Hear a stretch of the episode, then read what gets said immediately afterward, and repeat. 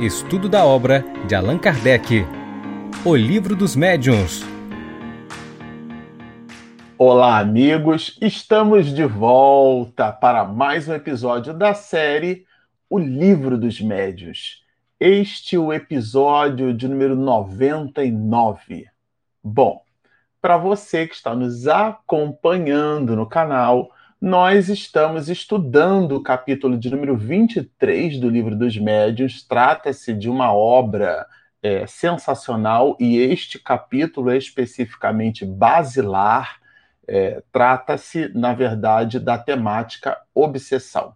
Nos dois últimos episódios, nós estudamos a conceituação de obsessão, vimos que com Allan Kardec a obsessão simples entendemos os aspectos de obsessão simples, estudamos com o mestre de Lyon aquilo que ele mesmo vai chamar de fascinação, que é um dos aspectos da obsessão, na verdade, o segundo, né? O primeiro, obsessão simples, esse segundo, a fascinação. E agora, neste episódio, a gente vai estudar com o mestre de Lyon os aspectos da subjugação, que é o terceiro afluente do processo obsessivo. A gente sempre gosta de lembrar que esse capítulo, o capítulo de número 23, é um capítulo de estudo recorrente. Você deve buscar, é, de quando em vez, é, se se propõe né, estudar de maneira séria, regular, a doutrina espírita, deve buscar de quando em vez a releitura desse capítulo, desses itens, porque eles, na verdade, vão representar sempre insumo para fazer conexões, por exemplo, com as citações de André Luiz, mais especificamente com as de Manuel Filomeno de Miranda. Aliás, este último autor espiritual, Miranda, que se especializou nos processos obsessivos e as suas profilaxias, né? Ele já faz isso na sua literatura, ele já estabelece é, pontos de conexão com as obras da codificação. E o capítulo de número 23, esse aqui que nós estamos estudando, possui fortemente conexão com, a, com as obras de Miranda, ou melhor, as obras de Miranda possuem muito fortemente conexão com este capítulo. Será um capítulo recorrente no seu estudo sobre mediunidade, porque à medida que a gente vai fazendo uma nova leitura, determinados itens vão se nos apreendendo de uma maneira nova, e, portanto, com igualmente mais consistente. A gente vai ampliando as nossas perspectivas, a nossa forma de observar, de perceber e sentir as coisas, e depreendendo novos valores, a letra vai se nos mostrar como numa, num outro caminho, ampliando. Ela é a mesma, está aqui estática no livro, mas a nossa percepção é que vai se modificando. Bom, no item 240, é, Allan Kardec, como um professor, ele estabelece a conceituação de subjugação. Ele vai nos dizer que é a subjugação uma opressão que paralisa a vontade daquele que a sofre e o faz agir contra a sua vontade. Numa palavra, o paciente fica sob um verdadeiro jugo. É, como dissemos na definição de obsessão, em cima da obsessão simples e da subjugação, uma espécie de coercitividade. Mas no caso da, da subjugação aqui, diferente da obsessão simples e da fascinação, essa coercitividade, a gente já vai ver isso mais adiante, ela vai se nos apresentar é, em dois grandes braços. O primeiro deles é uma opressão, um julgo do ponto de vista moral e outro do ponto de vista físico. Então, Allan Kardec vai dizer que ela pode ser essa subjugação moral ou corpórea. No primeiro caso, que é o caso da subjugação moral, né, a pessoa, o subjugado, aquele que está sob o efeito da subjugação, da obsessão no seu mais alto grau, isso também é importante que se diga, o subjugado é constrangido a tomar decisões muitas vezes absurdas e comprometedoras, que, por uma espécie de ilusão, ele julga sensatas. É uma espécie de fascinação. mas no campo moral. Então, quando ele percebe, ele disse coisas para os familiares, ofendendo, magoando as pessoas, criando embaraços dentro do ambiente familiar. Quando ele percebe, ele é, se viu num mecanismo de, de ira, de ódio, de raiva, ele explodiu e disse impropérios, essas cenas, às vezes você está na fila de um banco e de repente alguém assim tem uma, um, um arroubo, né? de um comportamento muito agressivo, em alguns casos animalizado, né? É, o que para alguns biólogos não é uma expressão muito apropriada, né? Porque alguns animais têm comportamentos assim, é, do ponto de vista do exame da psicogênese humana, esses comportamentos dos animais é, bem apropriados, né? O Homo sapiens sapiens às vezes, do seu processo cognitivo como criatura cognoscente. O que é que significa isso? Como alguém que sabe, conhece, portanto, teria condição de discernir, nós acabamos nos distanciando é, muito do comportamento dos animais, que agem pela compleição do instinto, né? o norte, a bússola da criatura humana é realmente o seu aspecto racional. Ele escapa à razão porque está por esse halo, por esse domínio, por esse julgo, por essa coercitividade moral chamada de subjugação. Então, essa é, essa é a primeira faceta da subjugação, o primeiro braço, como dissemos, é a subjugação moral. Quando a pessoa, então, dominada por uma força estranha, ela então busca é, efetivamente, é, é, ou melhor, não busca, né? Ela não buscando controlar-se, ela dá malveso a, a, essa força coercitiva e quando ela percebe, dá-se conta de si mesma, muito embora tenha sido por ela mesma que o fato verteu, mas ela numa espécie de fascínio é, daí, inclusive, ele dizer que é uma espécie de fascinação, ela se percebe num juízo de valor mais ampliada e ela já viu, então, que permeou a desgraça. Mas esse é o primeiro aspecto da subjugação. Existe o segundo, que é a subjugação corpórea, vai nos dizer é, Allan Kardec. Já nesse segundo, o espírito atua sobre os órgãos materiais, olha isso, e provoca movimentos involuntários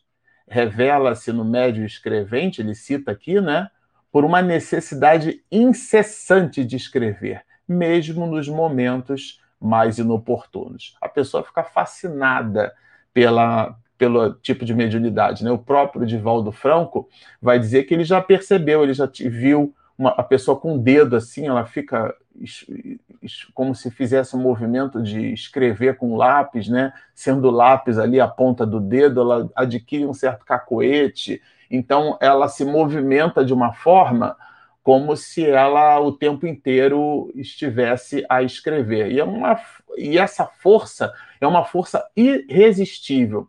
Mas a gente observa um rio muito caudolento, mas todo rio ele tem os, as suas nascentes, os seus afluentes, que de modo geral é a convergência de minúsculos riachos é, e filetes. Então a, a, obsessão começa nesses processos, né? E a gente há que se dar conta disso.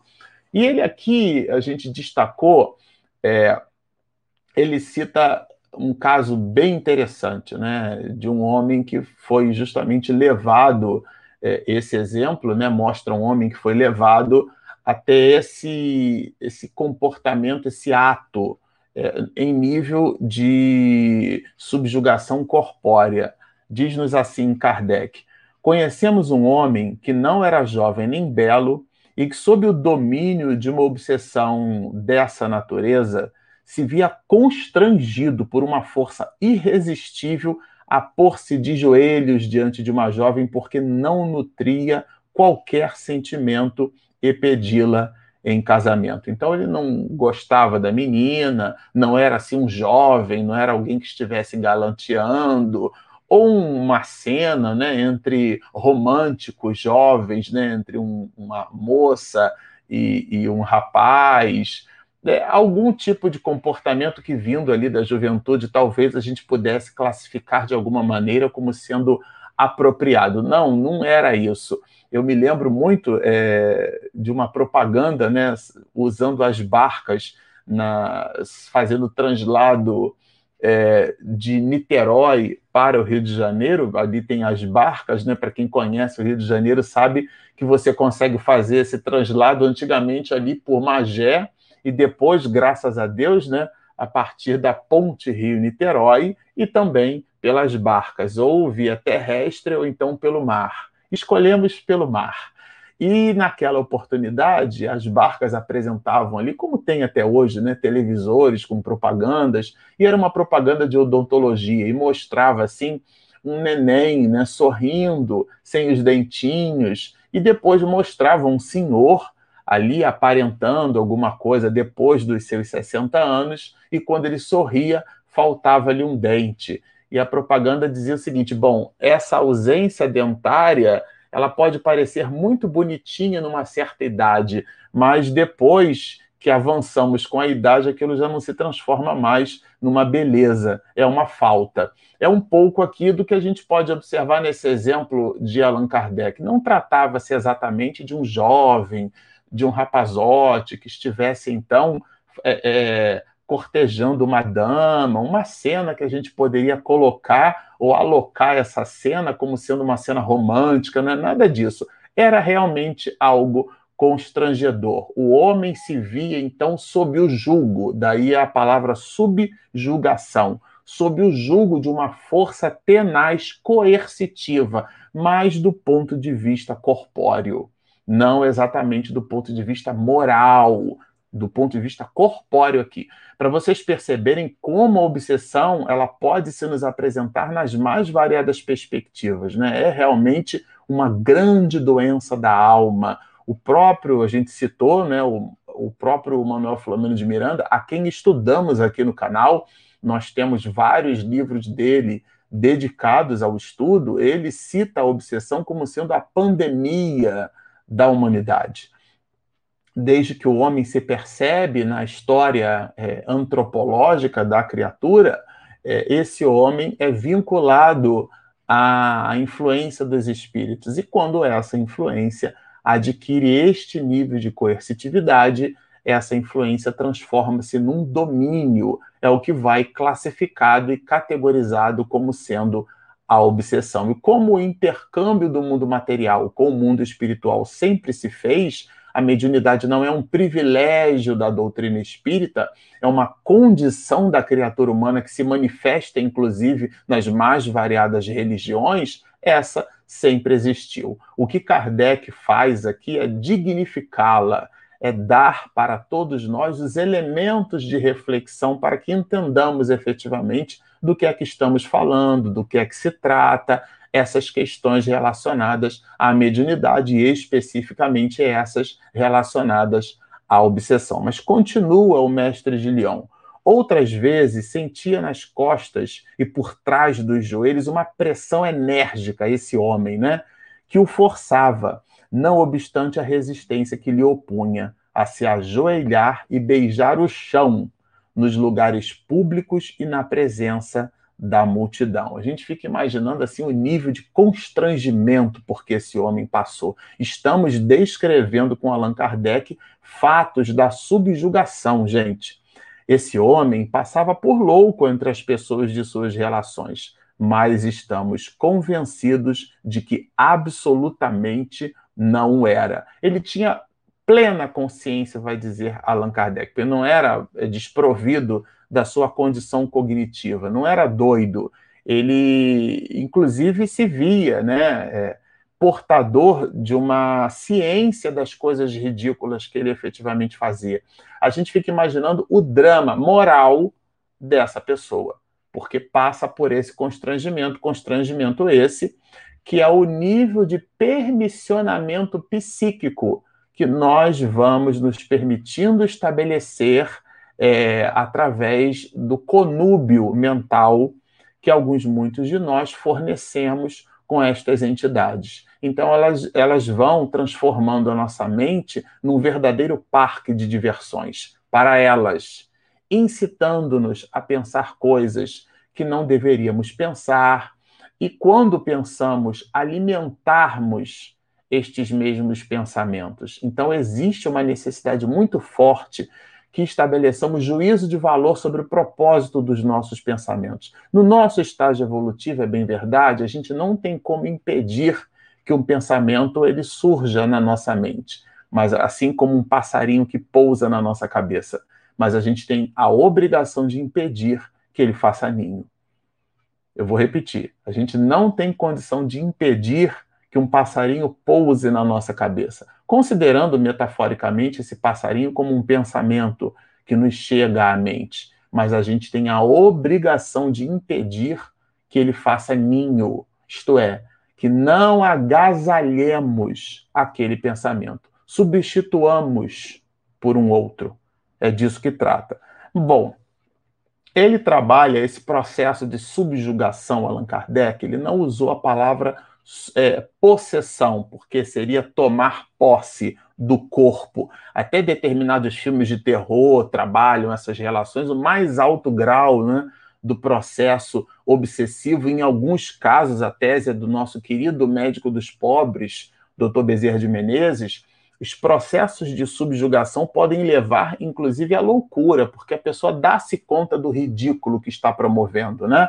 E, e alguns muitos casos de obsessão a gente pode colocar assim em processos de loucura, mas nem toda loucura é exatamente questões, né, diz respeito a questões obsessivas. E essa posse que o espírito tem, que foi esse nível de permissividade que a gente foi então estabelecendo, aquilo foi ampliando é, é, o agasalhamento no nosso psiquismo, ele então vai nos fascinando, esse espírito, ou esses espíritos, legião, porque somos muitos, em alguns muitos casos não trata-se exatamente de um espírito, mas de um conjunto, dois, três, às vezes muitos mais porque o nosso passado é cheio de dolo, é cheio de culpa. São aqueles amigos do passado. Eu costumo dizer que o obsessor, às vezes, é um amigo nosso. É aquele a quem traímos a confiança do passado, seja manifestado na relação entre pai e mãe, entre filho e filha, entre marido e mulher, entre noivos. Então, os processos de traição, é, a criatura sente-se apunhalada pelas costas e ela inverte a polaridade, aquilo que seria o amor, ela agora vai transformando num ódio. Nós reencarnamos pelos intrincados e complexos mecanismos da, da vida, né? E ela ou ele, eventualmente, continuam na erraticidade. E pelo nosso odor mental, pela nossa vibração, pela, pela nossa capacidade de emanação fluídica, pela nossa assinatura psíquica, esse espírito nos identifica. E nos identificando, observando-nos, não como a proposta do homem para o futuro, mas sim prendendo-nos ao passado que nós o fustigamos ou a fustigamos, esse espírito busca ajuste de contas. Então a gente vai perceber que a obsessão ela pode se apresentar em casos onde a gente vai, vai notar, né, com Allan Kardec, quando a gente estudar aqui as causas da obsessão, ele vai trabalhar com a gente que elas podem variar, elas podem ser simplesmente, elas podem, né, essas a, a, as causas da obsessão serem exercidas por um mecanismo de vingança através de uma mágoa ou simplesmente o desejo genuíno do espírito em fazer o mal, seja por uma coisa ou por outra, é essa conexão que nós estabelecemos que favorece esses mesmos processos. Então, ele, Allan Kardec, vai apresentar aqui é, as duas grandes possibilidades desses processos obsessivos. A possessão seria para nós sinônimo de subjugação, é uma explicação. Deixamos de adotar esse termo, quer dizer, o da possessão, por dois motivos, e aí explica o mestre de Leão. O primeiro deles, porque implica a crença de seres criados para o mal e perpetuamente devotados ao mal. Então, aquela ideia do demônio, né? aquele que toma posse do corpo de alguém, e esses filmes de terror, alguns trabalham muito essas questões, o Exorcista, filmes nessa direção. Então, ele aqui, a palavra de alguma maneira, poderia resgatar essa ideia. E essa ideia não exprime o conceito de subjugação, o conceito de obsessão pela posse. É, e aí ele trabalha, Allan Kardec, esse, esse conceito, né?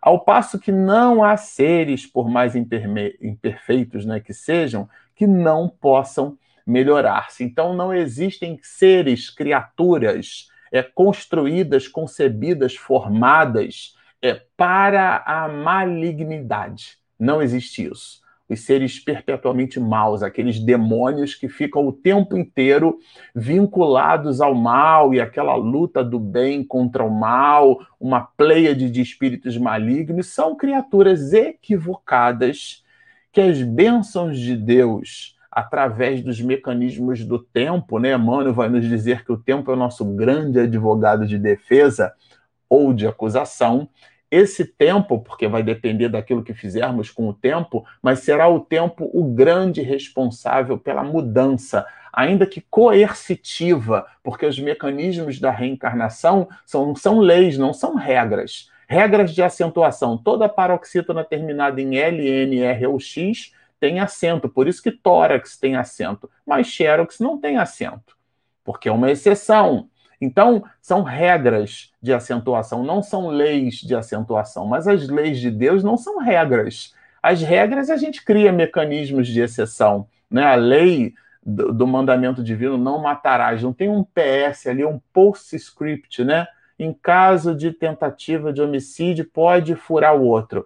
Não tem isso, é não matarás, ponto. Nós, os seres humanos, em função do nosso processo evolutivo, é que a gente vai transformando lei em regra. E com isso a gente vai criando mecanismos de exceção. Mas aqui os elementos de reencarnação são coercitivos. Né?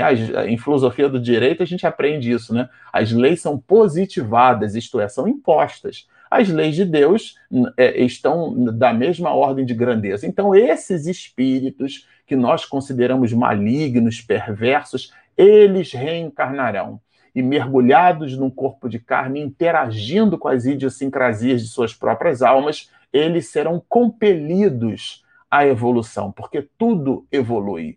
Nessa perspectiva, não há seres criados para o mal há espíritos maus, sim, malignos, certamente, que poderíamos até colocar na conta de demônios pela perversidade em que se expressam em relação a nós, as criaturas humanas, mas são igualmente filhos de Deus. Não foram criados por Deus para a perversidade. Esse é que é o ponto analítico. São criaturas que se movimentam no equívoco e abstração feita a toda a sua maldade, aos seus requintes de crueldade, ainda assim são irmãos nossos, filhos de Deus, que receberão oportunidades pelos instrumentos coercitivos da reencarnação para evoluírem. Nessa perspectiva, como primeira é, abordagem analítica, Allan Kardec não considera a possessão um termo muito justo para se aplicar à subjugação,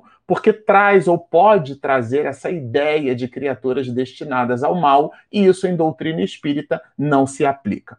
O segundo caso, porque implica igualmente a ideia do apoderamento, a ideia da posse, né? Possessão, a ideia da posse de um corpo por um espírito estranho, de uma espécie de coabitação quando na verdade só existe constrangimento.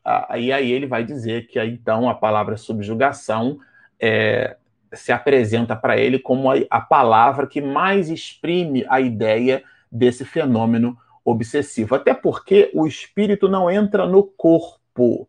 Até em mediunidade, quando a gente estuda essa palavra incorporação, incorporar, entrar no corpo. Ah, eu posso usar essa expressão? Eu posso mas de modo geral é como os conceitos sânscritos de Dharma e Karma, né? que a gente usa em doutrina espírita, mas do ponto de vista é, conceitual, eles têm a, a, sua psicogênese, a ideia do, do, do karma, do movimento cíclico das reencarnações, e a gente precisaria sair desse movimento cíclico evitar as novas reencarnações nesse cíclico de ida e de volta, existe uma análise conceitual diferenciada em relação àquilo que a doutrina espírita se nos apresenta. Se a movimentação poderia, então, ou pode ser classificada como circular, ela é, é, é, é espiral para o centro. Nós não exatamente repetimos, porque não nos banhamos no mesmo rio exatamente do mesmo jeito, porque nós já não seremos o mesmo na segunda oportunidade, e sendo as águas passadas, esse rio já igualmente não será o mesmo. Isso é um, um processo filosófico muito antigo. Nessa perspectiva, é, esse mecanismo que se nos apresenta como sendo a subjugação, essa palavra, né, que traz esse mecanismo, é uma palavra dita aqui por Kardec que mais se aplica. E, e a palavra subjugação, ela não traduz ou não traz essa ideia do apoderamento, é, que é a ideia do, da incorporação que alguns, muitos de nós, é, em doutrina espírita, utilizamos, né, de entrar no corpo. Não existe isso. O espírito irradia perispírito a perispírito, né, que é o corpo espiritual do espírito. A obsessão, como dissemos, é um dos maiores escolhos da mediunidade e também um dos mais frequentes. Bom, a gente colocou isso no início. Allan Kardec vai apresentar dois grandes escolhos para a mediunidade. O primeiro é esse, da obsessão, e o segundo, que a gente vai estudar mais adiante no capítulo de número 24, é o da identidade dos espíritos. Será que essa mensagem que se me apresenta aqui, essa mensagem que foi psicografada, ou pelo, pelo aspecto da psicofonia, né? Essa palavra sempre gosto de dizer, ela existe uma única vez no capítulo de número 32, lá no final da obra. De um modo geral, Allan Kardec trabalha com o conceito de médium sonambúlico, a mediunidade é, de sonambulismo, é, mas não importa, é o, é o mesmo conceito. O médium falante também tem no capítulo 16, né, quando ele trata do quadro sinótico, que a gente já estudou aqui, é esse o nome que Allan Kardec dá para esse tipo de mediunidade. Mas não importa, é, seja por qual for o, o mecanismo é, medianímico, é, há, há, sempre a reflexão e a oportunidade no sentido de se perguntar: é, será que aquela, essa mensagem veio realmente desse espírito? Ou será que isso é tisnado pelo conteúdo psíquico do próprio médium? Ou será que são as duas coisas? O espírito que assina é realmente aquele espírito? Essa é a segunda questão do espiritismo prático mais difícil, diz-nos Allan Kardec, e descreve isso com propriedade no capítulo 24, repito. Mas a obsessão é a primeira linha analítica dada por Kardec nessa perspectiva. E apresenta aqui é, algumas características relacionadas ao processo obsessivo. A primeira delas, que dialoga um pouco com a fascinação, é o processo de ilusão. Muito embora é, a inteligência do médium, ele não consegue raciocinar, ele se vê realmente fascinado pelo espírito que se apresenta ali, né, trazendo é, uma determinada abordagem, e às vezes são sofismas, são falácias são mensagens que, se você espremer, não sai uma gota. Depois, no caso do médium, uma certa crença na infalibilidade, aquele médium se acha o super médium, são mecanismos de fascínio, né? Então, só o mentor da casa que se comunica por ele, né? É, ele se considera, então, portador dentro desse mecanismo de infalibilidade. O que é que significa isso? A mensagem vinda por ele é sempre segura confiança do médium nos elogios que ele recebe, ele se sente né, realmente portador ali, ele não entende que ele é só um carteiro. Disposição para se afastar das pessoas, é o médium milindrado. Tudo que se diz, ele não está disposto a trabalhar e a servir. Ele está disposto a projetar o seu ego nas realizações medianímicas que recebe. E às vezes, né, o médium é alguém, um espírito falido, que recebeu um patrimônio enorme para se reabilitar. Ele confunde o talento que ele carrega, que é uma dádiva que Deus nos forneceu, com as suas questões intelecto-morais. Ele faz realmente uma certa distinção e se milindra todas as vezes que alguém fere-lhe a confiança. Nessa perspectiva, ele reage mal às críticas. Todas as vezes que, que um determinado dirigente da reunião produz alguma abordagem, acho que você não estava bem hoje, a pessoa reage logo, né? Esses são elementos que vão é, é fornecer. Aqui é uma análise psicológica, inclusive, né, do perfil nosso, do perfil dos médios, é, que Allan Kardec descreve. Né? Uma necessidade incessante e inoportuna de escrever e aqui não vai somente escrever. Então, é esse cacoete que a gente tem, né? Faz live, o espírito tem que falar, faz reunião na internet, o espírito tem que dizer. E às vezes o espírito não diria nada melhor do que alguns de nós poderíamos falar, porque os espíritos são nada mais, nada menos que homens e mulheres que animaram personagens e que viveram por sobre a face da terra. Se esse ou aquela médium pretende que o mentor da casa ou o mentor dos trabalhos, ou seja lá o que isso signifique, fale pelo seu intermédio, ele está assumindo integralmente que ele é capaz de se sintonizar o tempo inteiro e a qualquer momento com essas entidades. Isso é, no mínimo, analítico. Gente, está no livro dos médios, não estou tirando a minha cabeça. Bom, e aqui, por último, ele trabalha a ideia dos ruídos e perturbações é, persistentes, que são esses movimentos que acontecem é, dentro do lar, né, dentro das nossas casas. Né? É, bom, ele trabalha muito a influência que, que, os espíritos podem exercer. Né? Essa influência é permanente, mesmo os que não se ocupam com os espíritos ou neles não creem, estão expostos a sofrê-la. A gente trabalhou bastante esse conceito de influência dos espíritos. Todos nós estamos ligados a essa influência. Agora, o conhecimento do espiritismo, longe de facilitar o predomínio dos espíritos maus, há de ter como resultado, em tempo mais ou menos próximo, e quando se achar programado, o quê? A destruição desse predomínio, dando a cada um os meios de se precaver contra as sugestões deles. Então, Allan Kardec coloca o conhecimento do espiritismo como sendo a grande profilaxia e propõe uma regra geral. Todo aquele que recebe mais comunicações espíritas escritas ou verbais está sob má influência. Existe uma necessidade de realmente perquirir a alma. Em resumo, o perigo, claro, não está no espiritismo em si mesmo, o perigo está na pessoa, como diz Kardec, né? O perigo está na orgulhosa propensão de certos médios que, com muita leviandade, se julgam instrumentos exclusivos dos espíritos superiores. Olha a fascinação aqui. Bem como nessa espécie de fascinação, olha, que não lhes permite compreender as tolices de que são intérpretes. Bom, como vocês observam, é um conteúdo sensacional e sempre ao final a gente gosta de lembrar. Se você nos assistiu até aqui, gostou do que ouviu, mas ainda não se inscreveu, por favor, clica ali embaixo, inscreva-se do lado, tem o sininho. Ah, não esquece de dar aquele joinha que ajuda ali o motor do YouTube a nos encontrar. Nós temos também o nosso aplicativo que é gratuito, disponível na Play Store e na Apple Store. Bom, Estão feitos os convites, baixem o nosso app, inscrevam-se no nosso canal, sigam-nos e muita paz.